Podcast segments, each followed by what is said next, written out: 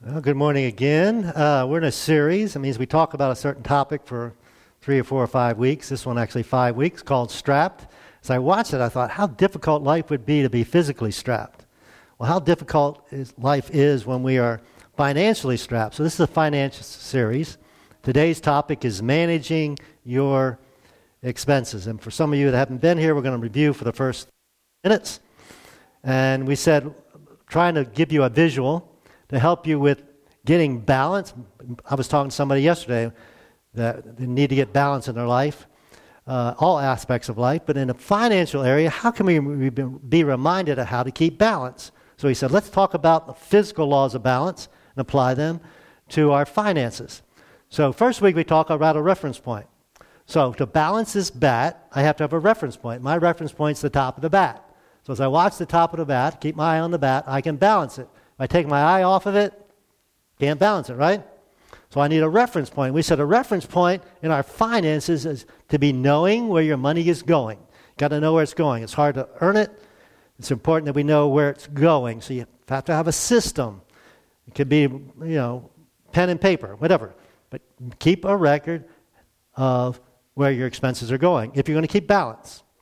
And then second week we talked about the third thing, clear objective. So what is my objective with the bat? My objective with the bat is to keep it upright. All right? And so, I have to keep my eye on that. That's objective. Why am I doing this? I'm doing it to keep it upright. I'm getting better at it, actually. Practice makes perfect.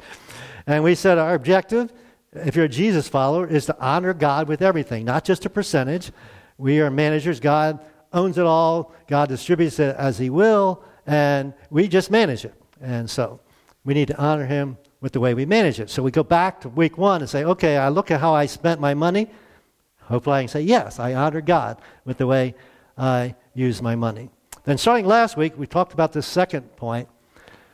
Really important to have balance, to make constant corrections. The only way I can keep the balance is continually move my hand and move my body, right? Only way. If I stand still, can't keep it balanced. And you and I and our finances can't stay balanced without constant correction. So last week we gave you 2 areas of constant correction.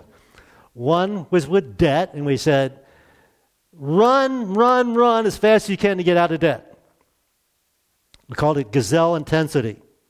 Not just, hey, I can manage to pay my bills with this debt. No. No debt. Debt's not honoring God. Get rid of debt.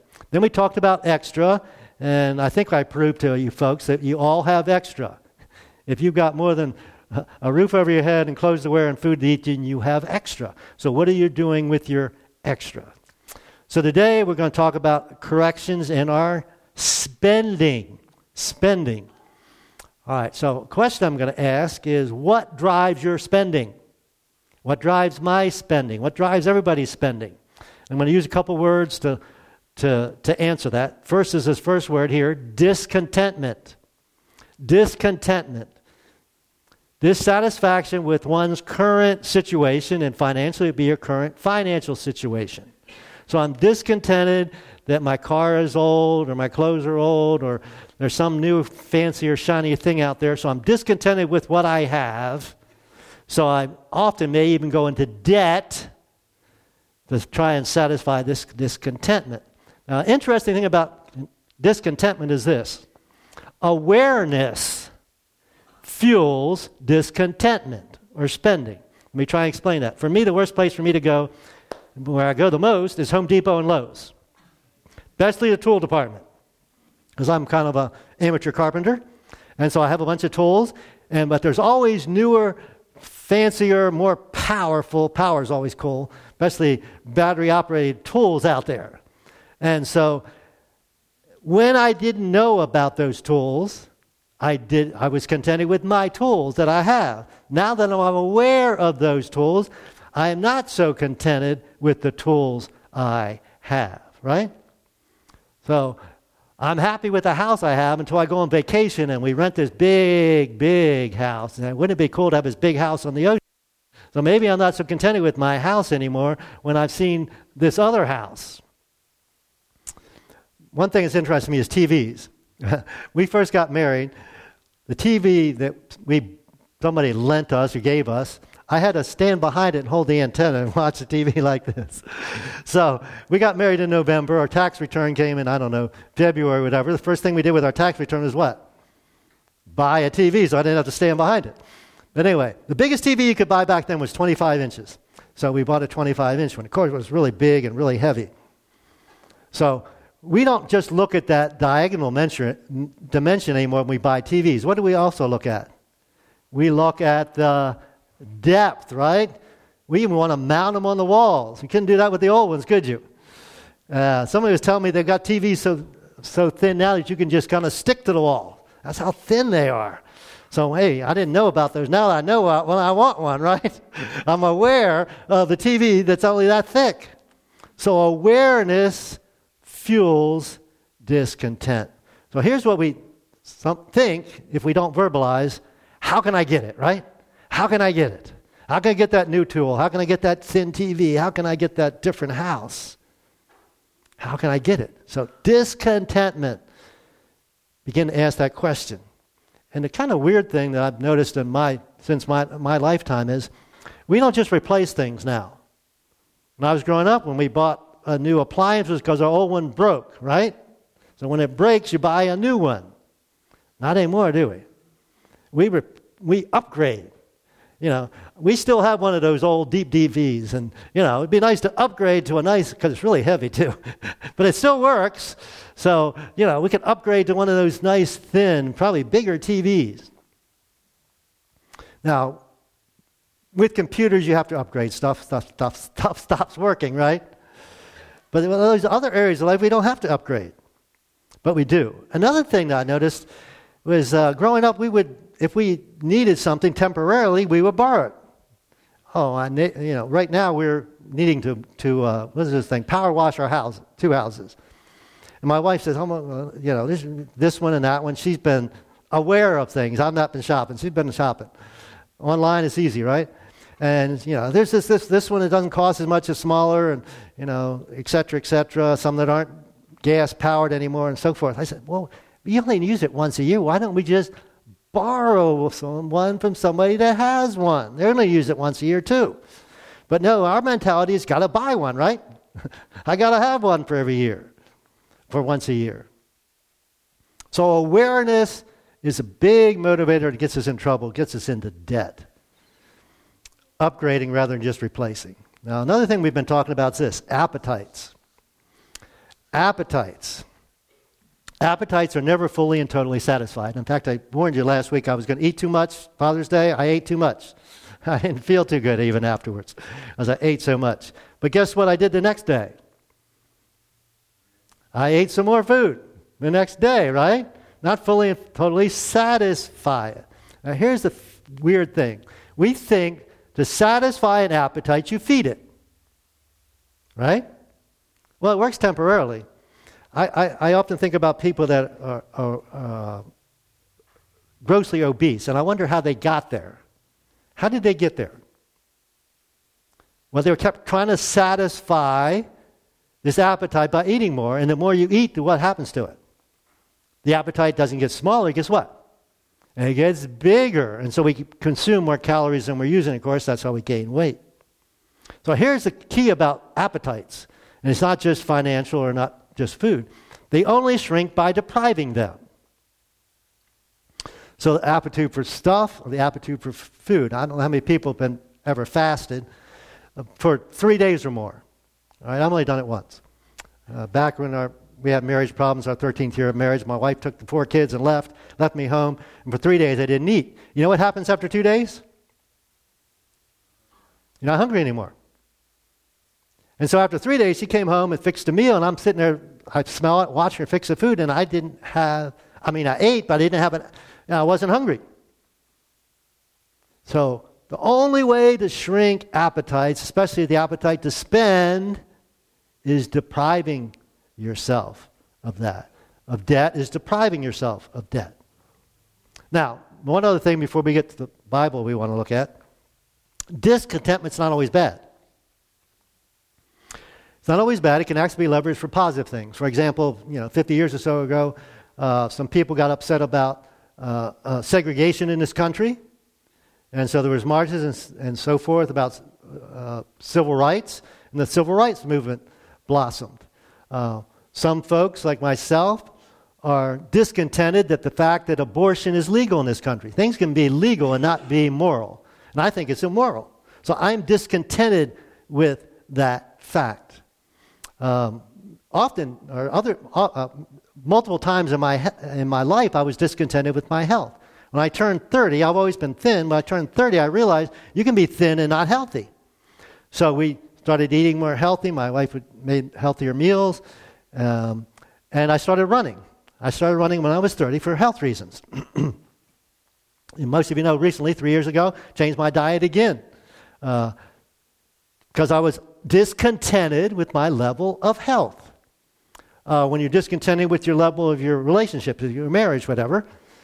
You know, when 13th year, we went to marriage counseling because we were discontented. You can read a book. You can go to a marriage conference. You can get counseling. See, discontentment's not always bad. School, some of you between school years, but in school, maybe you're discontented with getting C's and D's, and you start studying harder, and maybe get a tutor so you get A's and B's. And you and I need to be discontented with mismanaging the financial resources God gave to us. Certainly about being in debt. We need to be discontented about debt. Now, we're going to look at some part of the Bible that Paul wrote. Paul wrote a lot of the New Testament. And the part we're going to look at is called 1 Timothy. He wrote two letters, this guy, young pastor, Timothy. He's kind of mentoring this young guy. And in the 6th chapter of this first letter, he talks about the influence of money and effect of money on our lives. And so we'll just look at a couple of verses there. It's called 1 Timothy. So he said, godliness actually is a source of great gain when accompanied by contentment. I'm thinking, okay, it's not a great gain even if you're not contented. I think it is, or at least it's a gain, a greater gain maybe, when accompanied by contentment. And defined as, it comes from a sense of inner confidence based on the sufficiency of God. Is God all you need? Is God sufficient to supply your needs? Then you can be content. So there's great gain in that. And we have to come to a place where we do that.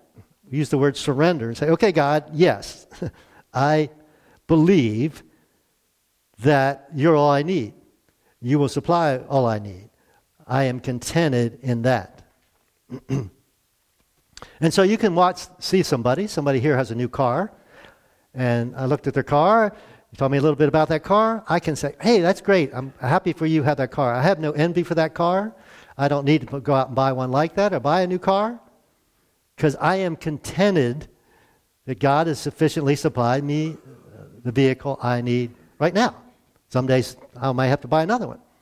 So godliness, now we usually think of great gain as having stuff, getting more money, more stuff. That's great gain, right? More money in my 401k or whatever. Paul is telling Timothy, no, godliness accompanied by contentment is of great gain. That's what you and I should be striving for, working for. And then he gives some logic. I like logic. He says, after all, we brought nothing with us when we came into this world, right? You were born penniless, so was I, and materialless. Didn't have anything. And we can't take anything with us when we leave it. We leave it all behind, don't we? Can't take anything with it. So he said, that's not what real life is about, because you didn't bring it with you and you can't take it with you. You got to rethink this whole concept of what's life about. So then the next verse, I kind of laughed when I read it. He said this. So we have enough food to eat and clothing. We're content. And I'm saying, no, we're not. Are you content just to have some clothes to wear and some food to eat? Nobody here is content with that. So I asked myself this question, and I asked you this question. Can I ever be content with just food to eat and clothes to wear? So here's an interesting question I found anyway. When were you the most content in your life? Now, most of us have the most stuff we ever had now. I have a lot more now than I had when I was young, certainly when I was first married. So I have more stuff now. And the question is, am I most content now with the most stuff? And for most of us, going to answer that question is no. And we can think back when life was simpler and I was younger and I didn't have much stuff. I was more content. So does that make sense? Less stuff, more content? I think that's pretty much a basic principle in life. So he's talking about the plus side. Then Paul, writing to Timothy, addresses the negative side of this topic. It says in verse 9, but people who long to be rich, now if I ask you if you long to be rich, everybody's going to say, no, I don't long to be rich. No, it says people who live richly, that's what it says. And I think I proved last week that you all are rich. World standards, you all are rich. You all have extra, you're all rich. So this is all talking about all of us. Long to be rich. We have to be careful because we can fall into a temptation. So it's dangerous to live richly. And are trapped. That's not a very nice word, is it? Sounds like strapped or trapped. I'm claustrophobic. And we were in Israel. We had this opportunity to go into Hezekiah's tunnel. And it's really long and it's amazing. But they said, part of it you're going to have to bend down like this. And there's going to be water up to your knees. And I'm thinking, no way I'm going there. I'm going to be trapped. There's going to be people in front of me, people behind me. I couldn't force myself to go there. I don't want to be trapped. But we are trapped, if we live richly, all of us, by foolish and harmful desires that plunge us into ruin and destruction. That's pretty bad, right? Notice it doesn't say, you might be. It says, you will be tempted. Now, some of us are trapped in leases we wish we didn't have. Leases for cars, leases for houses. Some of us, obviously, are trapped by consumer debt, non-secured debt. So I summarized it this way. Discontentment is dangerous, right? Temptation, ruin, destruction, kind of bad words. So discontentment is dangerous. We have to be careful. Then he goes on, the next verse. For the love of money, notice it doesn't say money. Is money evil? No. Money is neutral. I mean, we take an offering. We use it for good stuff. Money can be good. But the love of money is the root of all kinds of evil. Gives us all kinds of trouble. And some people craving money, so if you crave it, that's loving it, have wandered from the true faith and pierced himself with many sorrows. We'll get there in a minute. But back to this kind of foolish thing, kind of on the silly side. Think back to when you were dating the person you married, maybe. I can think back. And the silly stuff you did. Now for us, we lived, I don't know, from Middletown to Mapleville. It's not all that far, but I worked a carpentry job at the time. And so our way to handle this was we would see each other every other night. So I'd get home from work, and this was in August, working outside. I'd be hot and sweaty. I would take a shower and eat something and drive and stay with my future wife as long as I possibly could. I couldn't stay awake any longer, and then I would drive home. But the next night, I would stay home and sleep because I lost the sleep the night before, all right? Kind of silly, right? Just because we wanted to be with each other. I was, quote unquote, infatuated. I told her this morning I'm still infatuated with her today, so that hasn't gone away.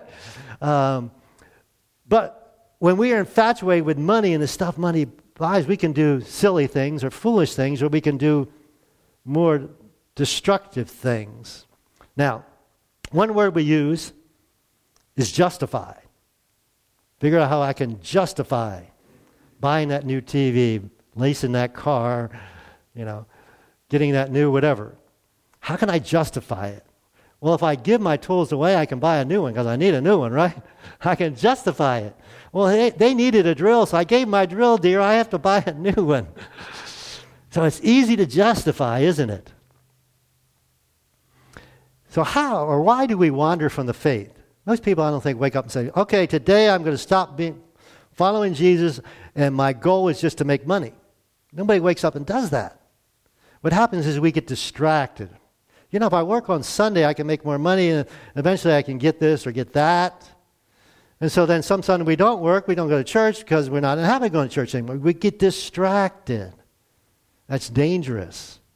So then he goes back to Timothy. He says, but you, Timothy, I'm not talking about you, Timothy.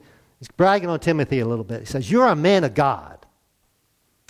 So consequently, you run from all these evil things. He doesn't say you flirt with them. We like to flirt with evil things, don't we? Kind of like this. I'll get in the lion's cage, but I'll be careful. Or I'll pick up the poisonous snake, but I'll be careful. He said, no, you run.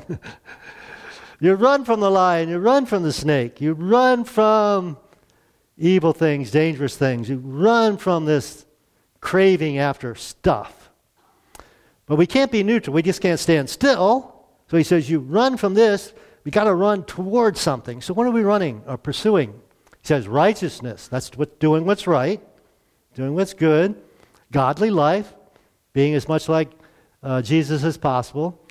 And he gives us some other words: faith, live by loving, perseverance or determination, stick to itiveness, and gentleness. Pretty word, good word, gentleness. So, in practical terms, what does that mean?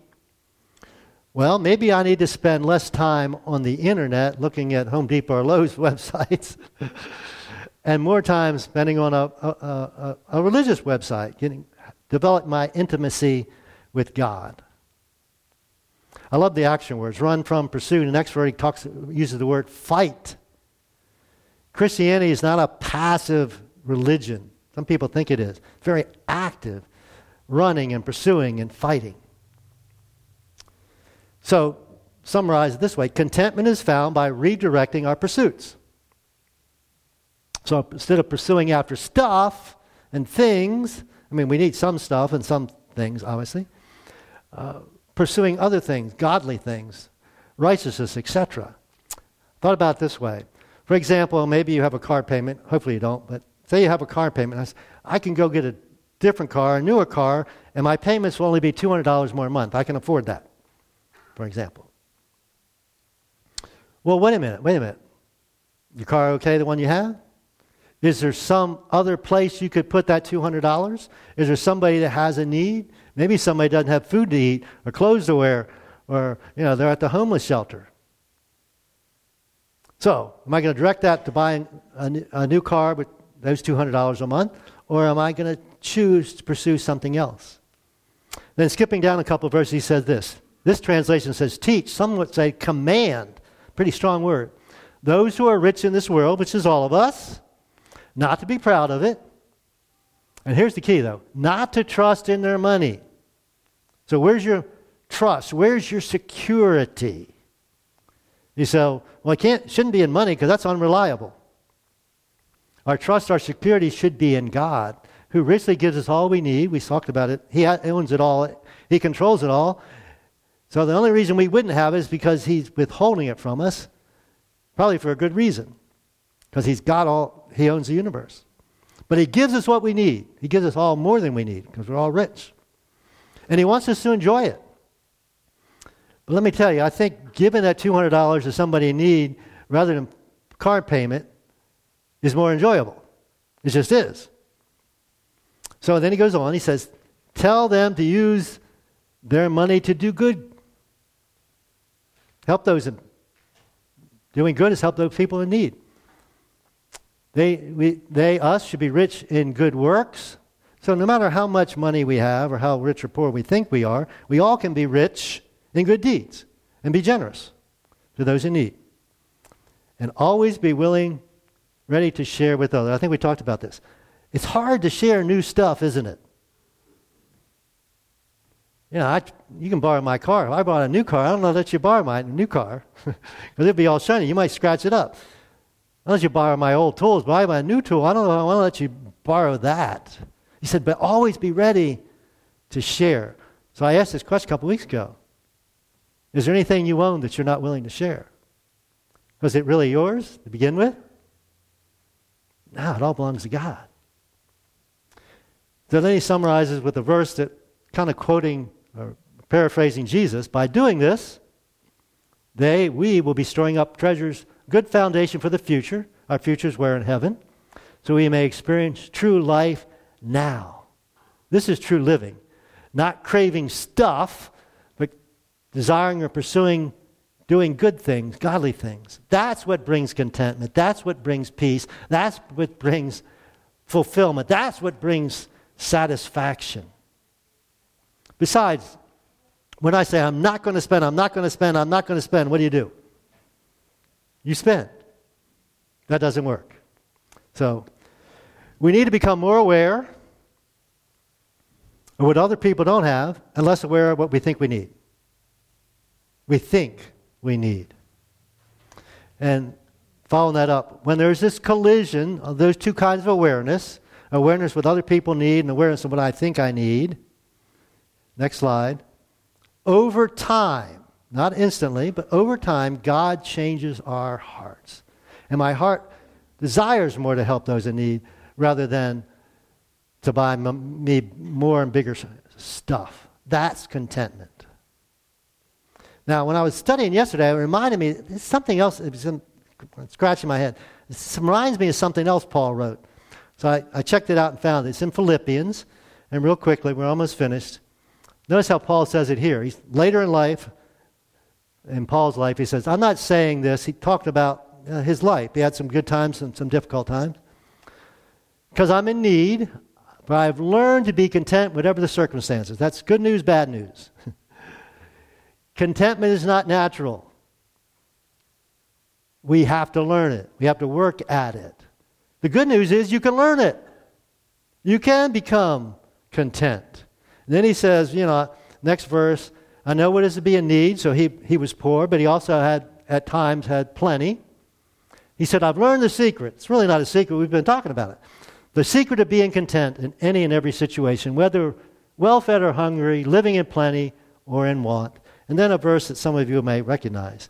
I can do all this. We sometimes say things, but he said this. What is this? Being content. We all can be content through him who gives me the strength. Here's your homework. Could have been a lot of things. Here's what I'd like you to think about this week. What do you need to become less aware of? What catalogs you need to throw away? What websites you got to stop looking at? What stores you got to stop going to? All right? What needs you become less aware of? What needs you become more aware of?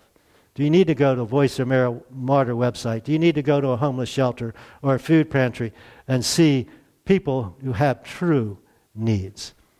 Remind you what Paul, how we started out. Godliness actually is a source of great gain accompanied with contentment. We all want great gain.